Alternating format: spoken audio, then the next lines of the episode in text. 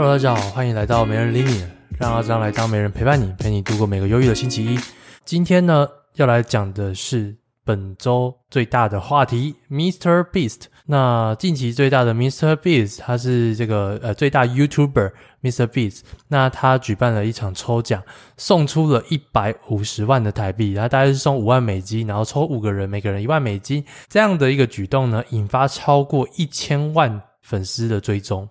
然后接着呢，就是大家应该都有在社群，不管在脸书或是啊、IG 上面的现实动态，就看到一个男生，然后。周围有一堆钱，拿着一个箱子，然后就看到各种大家都在分享。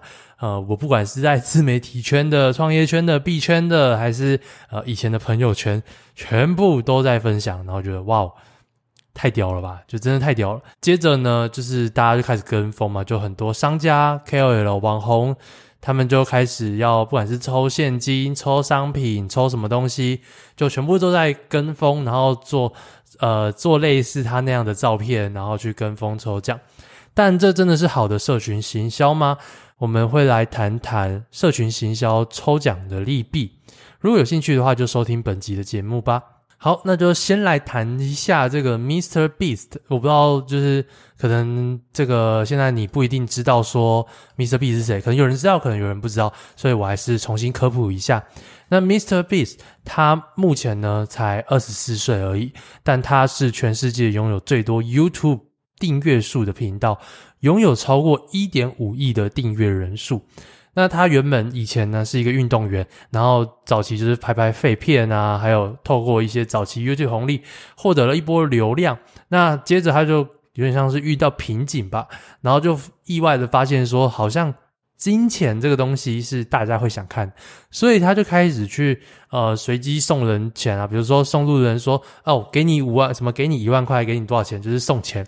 他就把他的营收都拿来送钱，然后甚至呢啊，他还假装有一部以前我看过蛮知名的一个一部影片，然后他就是假装一个大干爹，然后去抖内直播主。然后就把他抖到一个抖到一个怎么讲，不用再当直播主的数字，但他就是送了非常多钱，然后想要看这个直播主会有什么样的改变。那这当然后面台湾也有一些 YouTuber 做类似的效仿，不过当然没有像这个 Mr.B 原创的这个这么有流量效益。前面这边就引发了更多的观看、追踪、订阅，然后他又再把所有的营收都拿去再制作更大型的节节目，他都没有，就是他都他的方式是，比如说我赚一百元，我就花一百元再去做。下一支一千元，再做一再花一千元，再赚下一支一万元，他就这样一直滚，一直滚，一直滚，把 YouTube 当成他的复利复利管道。呃，他在二零二一年的时候花了四十五万美元，然后做了一个真人版的鱿鱼游戏，那时候鱿鱼游戏超红的吧，然后创造了四亿观看人数，这是呃好像是 YouTube 史上最多观看人数的影片。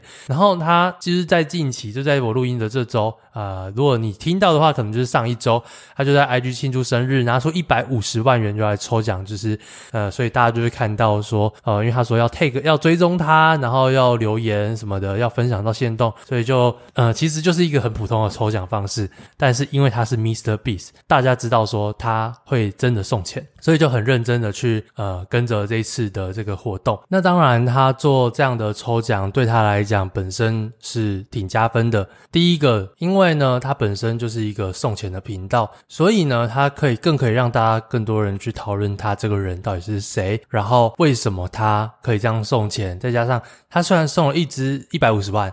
但是他的 YouTube 的一支影片的收益绝对超过一百五十万，他很有可能就是透过这一次的抽奖，因为他有特别说排除纽约，那我在猜说，呃，或许他在纽约，所以他可能想要之后，比如说抽个台湾的，然后他就搭飞机到台湾，亲自把这些钱送给他。他可能就可以透过这样的方式，然后来去做更来去做这个新的影片题材。那我就相信说，他其实本身就是有创造超过这样的送钱能力的一个收益的方式。然后再来是他的人设版就是送钱，所以举办这种送钱活动，就是其实完全不扣分，因为这就是他。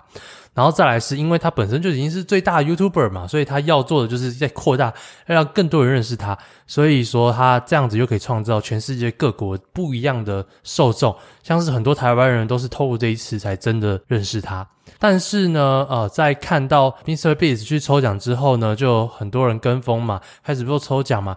但是一般人抽奖其实并没有像 MrBeast 一样有这么好的效果，因为呢，其实抽奖这一招本来就老掉牙啦，几年前、好几年前，甚至十年前就已经有人在脸书这种售钱、送钱、抽直呃直播什么的嘛。那那时候后来怎么样？后来就开始歪掉了嘛。比如一开始可以涨粉，可是后来你抽完了，人家就退粉了。然后再来就是，呃，你吸引来的就只是针对对钱有兴趣，并不是说真的想要看你的内容的啊。然后再来甚甚至是我有听到很多人都说，就觉得好多人都在开始抽奖，那网红都在抽奖，跟风的，就就都会造成粉丝的反感，因为真的太多了。所以说在抽奖之后，这个这个，比如说是一个。自媒体的一个频道好了，那它本身的受众原本很精准，但或许因为抽奖就整个歪掉，导致 IG 演算法推播完全推到不同群人，然后在结束之后又会疯狂掉粉，搞不好又认为你是不优良的账号，所以你可能以为抽奖追增加了粉丝，但事实上你可能失去了演算法。然后同时呢，因为在 Meta 就是啊、呃，脸书、IG 其实都有规范说不要用社群抽奖，不要用抽奖这种东西来吸引粉丝。那或是就因为这有点类似买粉的行为啦，那这是会被下架的。所以 MrBeast 的 IG 文章在几天后其实是被下架的。一般人更别说，我看到有抽的基本上都被下架。他们只要特别讲到某几关键字，然后就会被下架。你被下架两次、三次，可能就被 IG 整个 ban 掉了。那你这这样划算吗？这种都是在 IG 上账号会有一个记录存在的，所以完全不值得。然后再最后就是 Mr. B 可以透过这个抽奖，然后可能做一支新的影片去。创造更高的收益，但是一般的商家 KOL 真的有办法去抽奖，然后创造更高的效益吗？比如说，我看到有人也去抽钱呢、只是说这篇贴文带来的人流真的能够为你创造呃送出去钱吗？因为你要抽的够多才有人追踪嘛。然后再来是也有商家就是开始去送商品啊，只是说你创造这样子啊，大家都。来抽奖，真的真的会因为这样买你的商品吗？诶，其实不好说。但搞不好你的商品本身这个，你商品本身的价值，然后你都赚不回来。所以，嗯，我我自己个人觉得是觉得没事，真的是不要乱去跟这种 抽奖的风啦。毕竟抽奖又不是一天两天的一个新鲜事了，只是今天这个人。特别有影响力，就像 Elon Musk 说，哦，他要抽一台特斯拉一样啊，啊，就大概两百万，但是 Elon Musk 抽起来的效果，就是跟你去抽一个抽一个什么 Gogoro 的效果是完全不一样的嘛。呃，财力有限，然后呃，再来是人家就是特斯拉嘛，那他就特斯拉老板嘛，但是你可能又不是，除非你是 Gogoro 啦，或是或是你是什么车行，那呃，还是要考量说今天这个东西。带来的效益能不能大过于呃你付出的成本，然后还有以及你冒的这个风险。好，那在这里中间再穿插一段，就是。啊、没人理你赞助方案上线了。如果想要跟没人理你合作曝光，每天不到十块钱就可以加入曝光学习网方案。除了可以加入阿张的 IG 自由圈以外，还可以加入赞助者名册曝光在节目资讯栏，甚至可以获得加密脑的会员课程，帮助你在自媒体的道路上迈进一大步。只要在节目资讯栏就可以找到赞助链接喽。好，那最后就来讲一下我们要怎么样有效运用抽奖这个手法。那我会觉得说，第一个。你这样可以抽奖啊，你比如你这次其实还是可以跟风，只是你跟的方式是什么？比如说你抽奖，比如说商家有一个商品抽奖。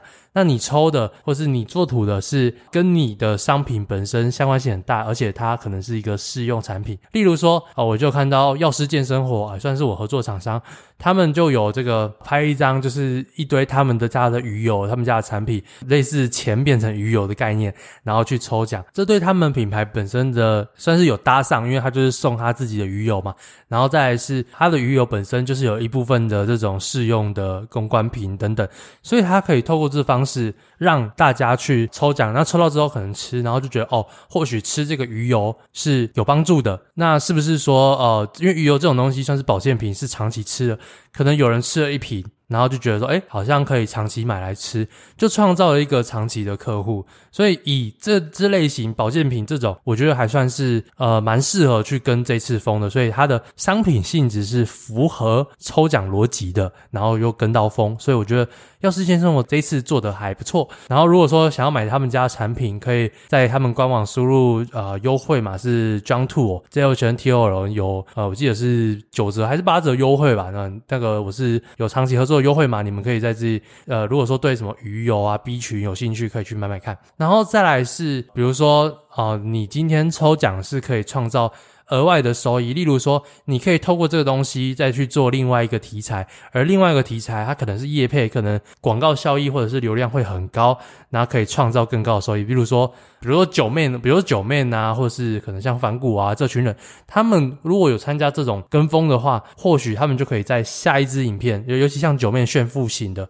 它也算是算是台湾版的 Mr. Beast 吧，对，算类似。它或许就可以透过下一支影片去创造这个超过这个抽奖的效益。然后再第三个是，呃，如果说你真的很想抽奖，然后你商品又不适合，你有没有办法创造额外收益？还有什么情况下可以抽奖啊？是你今天够有创意，就是。